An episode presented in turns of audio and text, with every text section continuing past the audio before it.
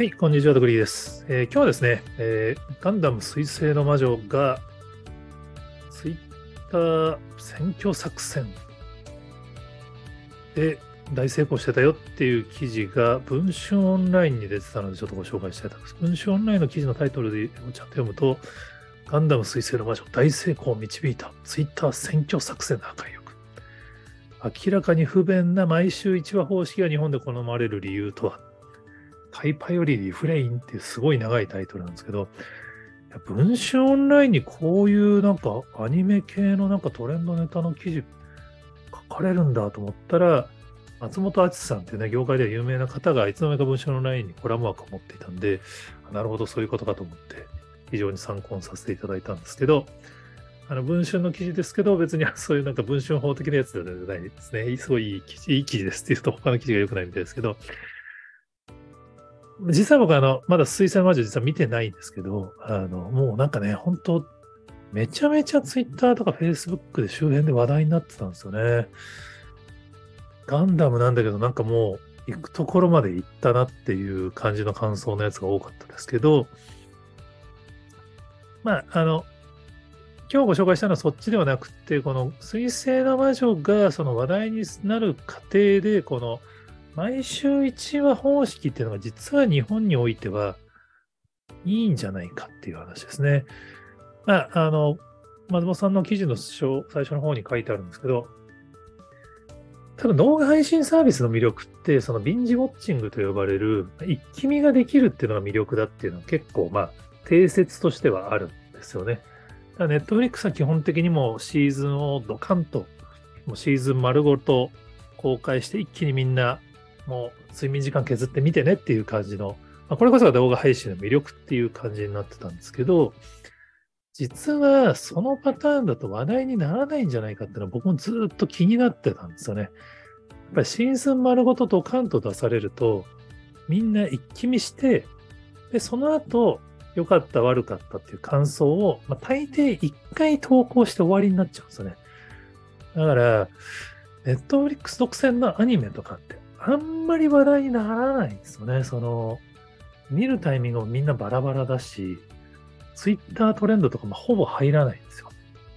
でもそれが、やっぱ日本においてはテレビが本当に強いんで、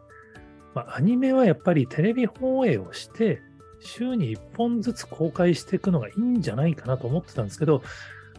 このガンダム彗星の魔女はもう完全にそれを狙ってやってましたっていうのがこの記事のポイントですね。まあ、松本さんによると、あの、まあ、アニメ的に面白いポイントと、物語の見せ場と、SNS 向けのフック、トレンドを狙いに行くシーンっていうのが、もう毎週毎週ちゃんと両方一個ずつ、もう綺麗にシートでまとめてあるんですけど、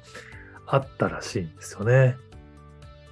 僕がすごい印象的だったのが、株式ガンダム、株式会社ガンダムが設立されて、なんか医療系にやりますみたいな動画がめちゃめちゃ僕の Facebook とか Twitter のタイムラインに流れてきましたけど、その回にもちゃんとその物語の見せ場としては事業計画プレゼンテーションでシーンがあって、ちゃんとその見てる人は見てる人で満足、その黙って見るだけの人も満足するし、そのツイート大好きな人からすると、いや、こんなのあったよって周りに教えたくなるっていうポイントが両方がちゃんと各話に仕込まれてたらしいんですよ。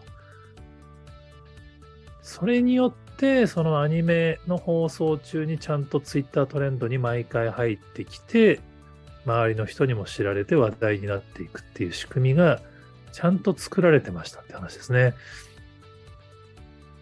これ、やっぱね、日本では多分これが勝ち筋なんだと思いますね。やっぱ日本は本当にツイッタートレンドが、まあ、ツイッターが強いんで、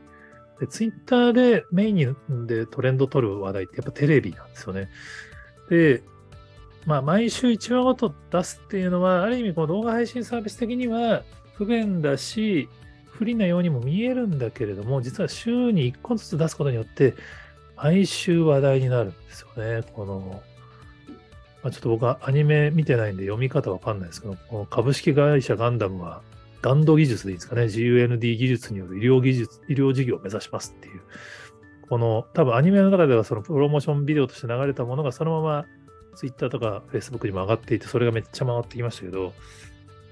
17万いいねとかついてますからね。だからこの、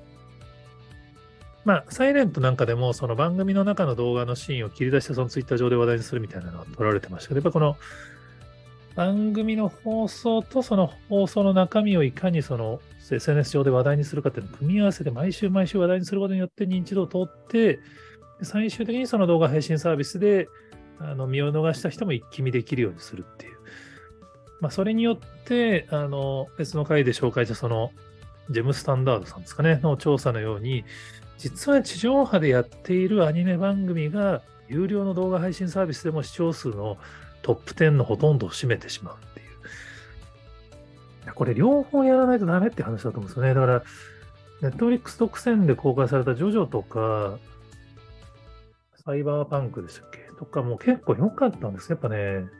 このリサーチ入ってこないんですよね。まあ、これ年末の方に公開されたから、ひょっとしたら来年入ってくるのかもしれないんですけど、やっぱり言うてもやっぱね、話題になる回数が少ないからすげえ損してると思うんですよね。だから、